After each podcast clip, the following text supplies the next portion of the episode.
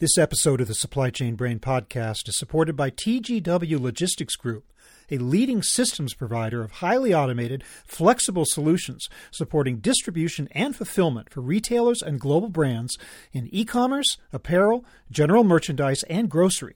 Be sure and stick around after the discussion for a look at the company. But now, on to the podcast.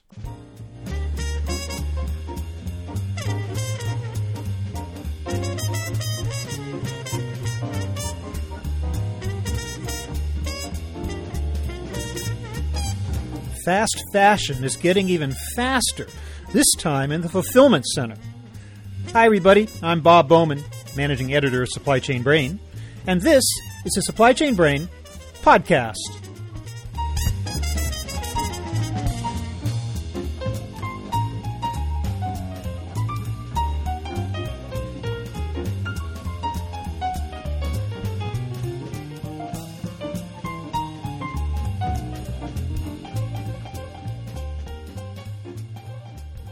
The original meaning of the term fast fashion was apparel that got supplanted by new items much faster than in the days when clothing manufacturers offered just two or three seasons of merchandise. That's even more the case today, but fast now also means the speed at which product is fulfilled in the warehouse and rushed to store shelves or online buyers. Today we'll explore that transformation with Raffaele Destro, fashion and apparel industry manager with TGW Logistics Group. He'll talk about how the material handling sector is responding to demands for order turnaround with unprecedented speed. We'll learn how the latest technology is influencing the size, layout, and placement of distribution centers. And we'll see where humans fit into the equation as well. So here is my conversation with Raffaele Destro.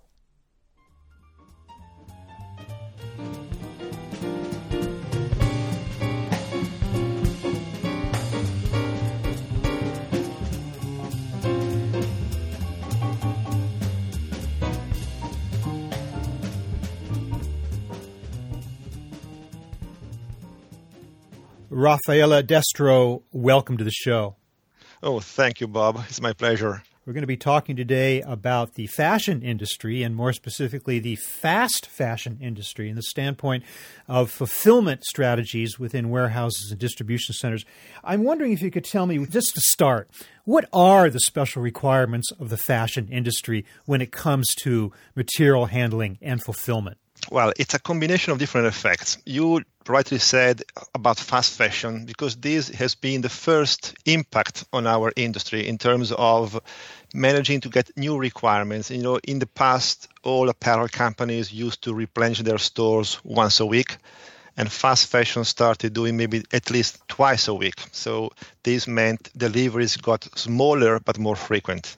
On top of this, what we have experienced in the last few years, we also the the growth of e-commerce. So e-commerce is completely affecting this world. Everybody's trying now to move into omni-channel, and this has brought even more frequent and smaller deliveries to the shop, somehow forcing companies to rethink the way they do a supply chain because the legacy system they have installed in the past are not anymore capable of delivering the service level that these new challenges are requiring. So, fast fashion isn't necessarily a new concept. We've been hearing about that for the last couple of decades at the very least. But what's exactly. new then is when you add in the angle of e commerce, and then fast fashion has to become even faster in a way, right? Exactly, exactly. You are talking about fast fashion. For me, is mainly a matter of dealing with these e-commerce growth and what this is bringing into this industry because from an e-com perspective for example we used to be happy to receive a delivery in a few days but now giants like Amazon have somehow created this expectation where if I make an order online tonight, latest tomorrow morning, someone will be knocking at my door delivering the parcel I was looking for. So this has really made fast fashion not anymore in terms of new collections, multiple collections per year, trying to attract customers to shops. This has really now means fast in terms of requirement for highly dynamic solutions to provide goods into the shops and to to homes. I guess the word fast before meant that the collections changed so quickly, that the concept of two or three seasons a year has gone away completely. And now you walk into a store to buy something, and two weeks later, that item's not going to be there if you hold off on it. Does the same hold true for e commerce too? Do the collections themselves change so quickly when you're ordering online? They do. They do. It depends. Again, we define different business models in the fashion and apparel world. There are those which we call brands that typically have still mainly two bigger collections the spring, summer, and autumn, winter, where across those two large periods start introducing more and more collections, but still in a limited number. Or we go to the real fast fashion companies that now are on a 14 different collections per year. And this means that the speed to market is very important. The, uh, the fashion cycle is reducing and reducing. So there is SKU proliferation. There is a, a, need to have less inventory in shops. And this is actually one of the biggest drivers. We are dealing with customers which are thinking of restructuring the entire supply chain just to reduce the amount of stock that they will end up having in their shops in the wrong locations by the end of each collection. And this is a huge cost. You know, it used to be that replenishment was an important issue in fashion. Maybe it still is, but the point was that let's say you're in a store and you're selling out on a popular item. Back in the day, you might want to very quickly replenish that, but now it seems like replenishment is not even an issue anymore. It's like when you're out of that product, that product is gone and it's time for another product. Am I wrong about that, or is there still an element to which you still need to have that agility so that when you see something happening out there in the marketplace, you can actually adjust and change with the same items? Again, it depends really on different business models of our customers. Some companies are playing on this so that if customers are getting to a shop and they see something that they like, either they buy it immediately or they know it's going to be gone. And this is actually the way these companies are attracting customers to shops because we know one of the big issues of the last times is how do we make shops attractive. At the other hand, there are still companies which are prepared to do the replenishment. And these, instead of being once a week is now almost on a daily basis because we need to think of how are e-com orders delivered. They can either be delivered at homes or there is the click and collect. So orders, e-com orders are now more and more frequently delivered to the shops. Some companies offer, for example, free deliveries if you pick it up into the shop. So if you anyway have to deliver something into a shop for an e-com order, then probably it's also worth it doing the replenishment of your own standard collections. And this is where we see this fragmentation of orders. Instead of a large order, now we end up with small and frequent orders. And somehow this is really put in crisis the standard way of apparel in the way the distribution centers work. In the past, we used to always refer to what we call batch picking and then sorting. So, what is batching? Batching means collecting a certain amount of orders, trying to find some commonalities across the SKUs which compose these orders, and then optimize either the manual batch picking in a large manual pick phase and then sorting these SKUs. Now, mm-hmm. if we have to deliver every single day a small order to a shop, this batch effect falls apart. So the full industry, we always used to sell large sorting systems for apparel, and now this is not anymore fulfilling the requirements because large batches are not there anymore. Commonality effect is not there anymore. Number of deliveries is increasing, and sortation systems have only a limited capacity of uh, possible orders to be fulfilled. So this is really putting in crisis the whole situation. And this is why this period is really sort of a crazy market with frantic activity because all the major companies are now trying to restructure themselves to be able to act omni-channel. And this is mm-hmm. why we are seeing all this investment going on, changes in the supply chain. Companies which were mainly based on retail or also already into the e-com, now they are trying how do we balance the two flows? How does that change network strategies in terms of where and how many warehouses you have. Now we know what Amazon's strategy is is to build these giant fulfillment centers all over the country. If you're not Amazon, uh, in the world of e-commerce and given the fact the needs that we've talked about for very fast fulfillment, does that mean you can usually fulfill from one or two gigantic centralized warehouses or do you have to start building smaller regional facilities all over the country for that quick access to the buyer? Once again, I have to say there are different business models, different companies which act differently. One of our major customers, European based, they are a very centralized organization. Everything is shipped out of Europe in maximum 48 hours in any shop around the world. And this is okay for retail. But if they need to cope with e-com, they have local DCs in the different countries, in the US, in Europe, in the Far East, exactly to be able to provide this quick and fast service level. But the core is still centralized. Then we have other giants also in the US where have multiple distribution centers and each of these is growing in sizes and these are still doing both retail and e-com. And then there are other companies which are now, instead of thinking of making multiple, smaller in sizes, omni-channel DCs. And when I mean omni-channel, I mean distribution center where the same solution implemented is capable of delivering whatever combination of retail orders, wholesale orders, or direct to consumer orders. So we see a tendency for bigger and bigger sites. The scope of our projects are twice the size of only a few years ago, but at the same time, other customers are investing in smaller, pure e-com distribution centers to be close to the customers. Doesn't it seem like it makes most sense, though, in terms of expense and best use of resources, to have single omni-channel centers that can handle all kinds of orders. I mean, obviously there are challenges in doing that, but doesn't that seem to make the most sense in general? I fully agree with you.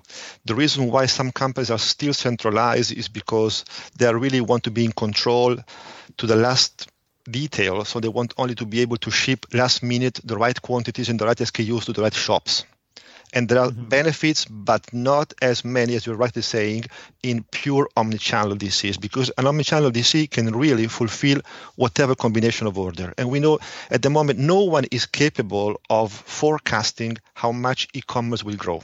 We have multiple customers which are telling us, well, actually at the moment we are in around 10% of our sales is e-com, but in the next four or five years we see this might become 25%.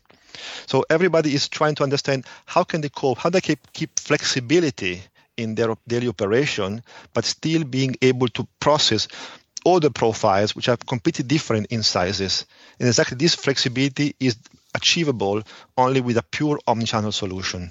You mentioned a company in Europe. I'm wondering, though, once again, I'm asking for a general answer, which you're unable to give me because it's just too complex a world out there. It is. But it is. Are there basic differences that you can see between fulfillment strategies in North America versus Europe? Yes, there are quite different strategies because it's the mindset of the managers, I would say.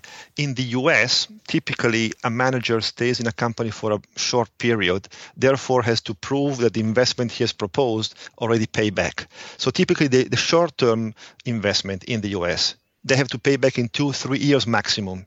And this is why often we call these islands of automation, which means starting from the legacy system and simply trying to adapt to optimize, but without rethinking completely the supply chain. What we see completely different in Europe is customers are prepared to get rid of distribution centers which are not anymore fit for the new requirements and rethink the supply chain, which means, yes, longer time for investment. So maybe it pays back in five to seven years, but still companies are going to this direction. What I see mainly in the US is the focus out of the omni-channel is mainly on the last mile compared to restructuring the entire order fulfillment part of the mm-hmm. distribution center of the supply chain. By last mile, I mean trying to turn stores into fulfillment centers. So if I have anyway the supply chain which is pushing stuff to my stores and they have too much inventory, how do I cope with this? Okay, I turn them into small distribution centers which can fulfill the local e-com orders. But this is still not the best way because in the end you always end up with the wrong stock in the wrong place. I also witnessed this coming many times. I always come two three times in the US every year. And discount culture, which is coming out of this, is quite impressive. I was last year in Chicago and I had the chance to visit different department stores or single stores, and everything is on sale. And this is somehow different from Europe as well.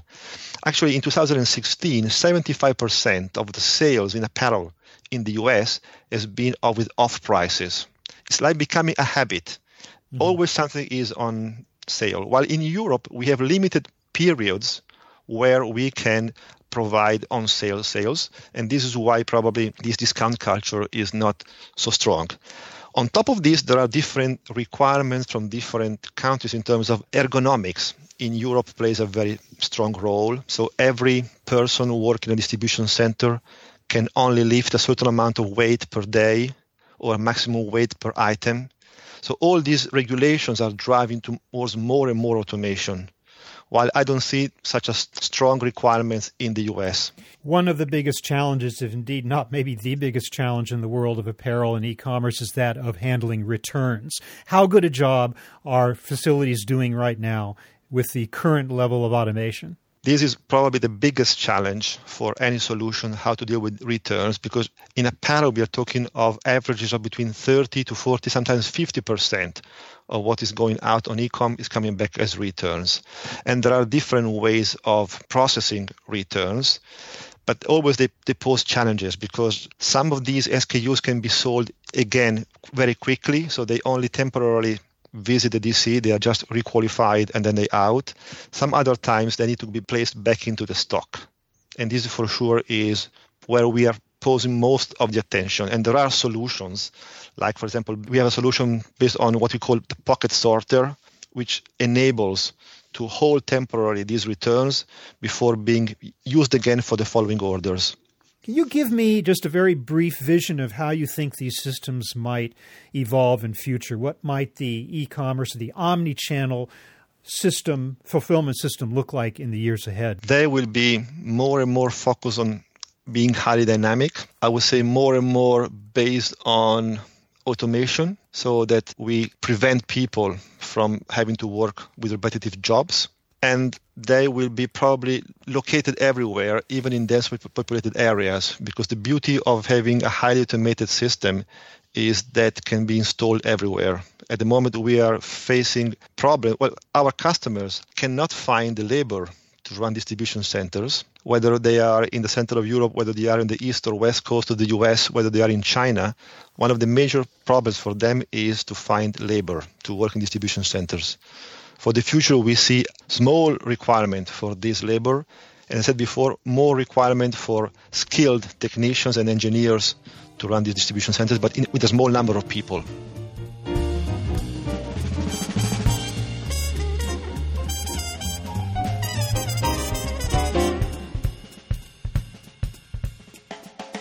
Raphael, I now want to turn to a discussion of TGW and its solutions itself. Give me a quick capsule history of the company, would you please? Yes. So TGW was born in 1969 in Austria, mainly as a manufacturer of high quality components. This has been the core of this company for almost three decades. Then with the change of the market, TGW decided to become a system integrator. And therefore, instead of manufacturing just products or components, we turned the company into delivering solutions based on systems. For us, a system means it's a combination of different parts. It's hardware and it's IT. And actually, IT is the brain of a solution, of a system. And the system is typically the way we propose systems is based on pre engineered modules where all the strategies that we are going to implement on the real side have been initially tested with simulation and emulation as well. So this is really turning not anymore into products, but selling solutions based on systems. Are you able to take advantage, I would assume, of just the latest technologies in terms of machine learning, artificial intelligence, kind of complex technological advances? Do you are you able to incorporate that into your offerings? Yes, this is exactly the way we are moving towards, especially for what concerns split case picking, or you can also call it piece picking systems. The biggest change in this solution in this industry in the last few years has been from going to persons to goods type of solutions into goods to person solutions, which means the operator stays into a workstation and the goods are coming to him, both the source with the SKUs and also the order load carriers are coming to him. Somehow the operator in the end is picking from one position and dropping into another one continuously. So somehow we are asking the operators to behave like robots. So instead of having a robot which needs to be taught by the designers. This is a real self learning technology. We know that the, the biggest challenge is what do we do with operators in a distribution center? Because the more technology, the more automation we place, the more we restrict the operation that people have to carry out.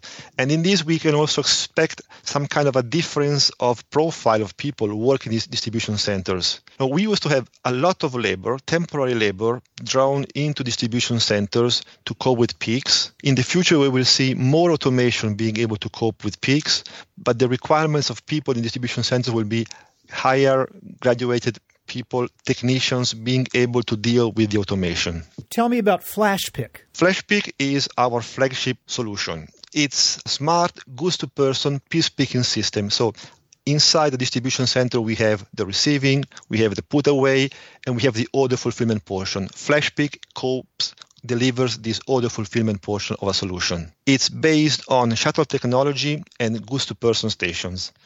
As I said before, for us, it's not just a combination of modules or components, it's really a system which we have designed to respect some of the guidelines that we have. So every solution that TGW puts on the market has to be highly dynamic, which means being able to deliver high throughput and provide the shortest order lead times. Because one of the points we didn't touch today so far is the fact that all the fulfillment systems can take many hours to process orders or very short amount of minutes to process orders. FlashPick is in this second category. So by the time an order arrives in the distribution centers can be processed, it's a matter of minutes. It's flexible because it's completely independent from the order structure. Again, one day we can process a vast majority of retail orders. The next day could be only e-com orders. And the same solution based on FlashPick can do either. It's scalable. Again, we design this in small blocks, which can be scaled up, still in a fully flexible solution.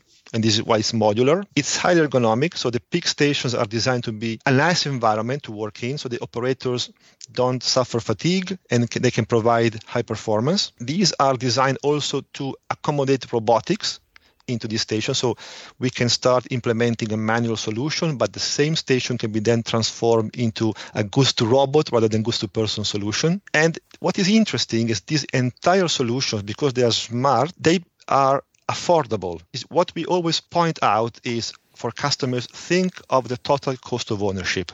One thing is the investment, another thing are the operational costs to run this kind of investment. When you think of these solutions for intralogistics or material handling automation, as you would call it more in the US, you have to think of the overall, uh, the holistic perspective. And in, from this perspective, FlashPick in some situations pays in three to five years. Raffaele Destro, I want to thank you so much for bringing us up to date on, on the latest, the state of the art of technology in fulfillment for fast fashion and apparel in the omni-channel world, uh, and also uh, sharing some information about TGW and FlashPick itself as well. Thank you so much for being with us today. Thank you, Bob. It's been a pleasure.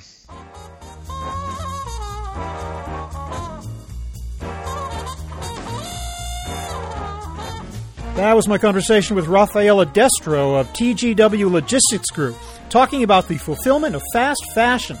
Our thanks to TGW for sponsoring this episode. We're online at www.supplychainbrain.com, where we post a new episode of this podcast for streaming or downloading every Friday. You can also read my Think Tank blog, watch thousands of videos, and access all of our other content, including the digital edition of our magazine.